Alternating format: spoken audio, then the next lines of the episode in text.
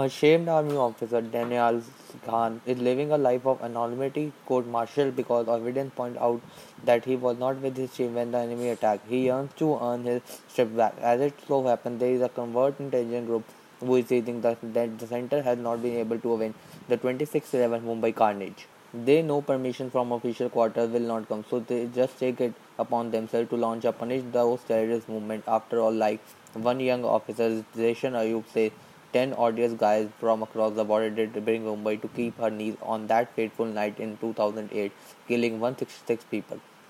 So Daniel, uh, Mr. Saif Khan is dispatched across continents to t- find the fantastic four who plotted 2611. They even whispered to him that he can accidentally kill.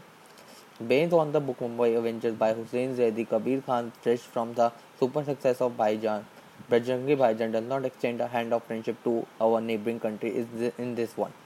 Instead, he is clear that if they house the Lashkar-e-Taiba or allow militant like Hafiz Saeed, then the bloodthirsty Indian will take revenge. As the prologue says, the Taj Mahal Hotel at Apollo Bunder, blown up that fateful night, has a new picket now, but our hearts are still beating. Yet we are a passive country that lamely does things like refusing to play cricket with Pakistan rather than go in a frontal attack. Phantom tries hard to keep you engaged in a tale you truly wish was true. Of course, the rise of the story coming from Mumbai Avengers is strong enough but not perfect. Unfortunately, Kabir Khan relied on his two lead stars for the film to work. Saif Ali Khan and Katrina Kaif both seem misfit for their role. The fictitious tale with a mixture of realism makes an effort to come across an edge of the seat thriller but fails at keeping as glued to it. The sad part is that the coveted mission in the first place is not crafted brilliantly for us to marvel at. The whole concept of making the killing look like an accident does not work well. Not to mention Kabir Khan keeps adding emotional t-jerks in between that completely kill the main plot. There are certain reasons where the suspense is made maintained well.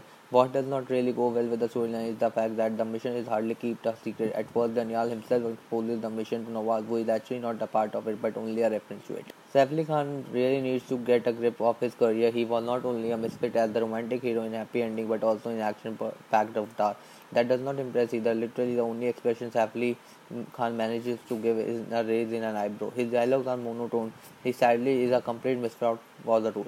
Katrina Kaif as a Nawaz mystery is a mystery to me what does her character do take revenge for a child out T at charge her dialogue delivery is weak the only scene she impressive where she fakes a pregnancy and is completely funny I don't see why Kabir choice for the film Zeeshan Ayyub turn out to be impressive among the supporting are always entry in the film as though is a goes he appear out of nowhere in the introductory scene Phantom has nothing extraordinary and satisfying about its revenge stint of 2611. It's a pity that not one scene gives you a sadistic pleasure in seeing the suspect that killed. Those lazy to read Mumbai Avenger could watch it, but if you mind, it is not half as intelligent.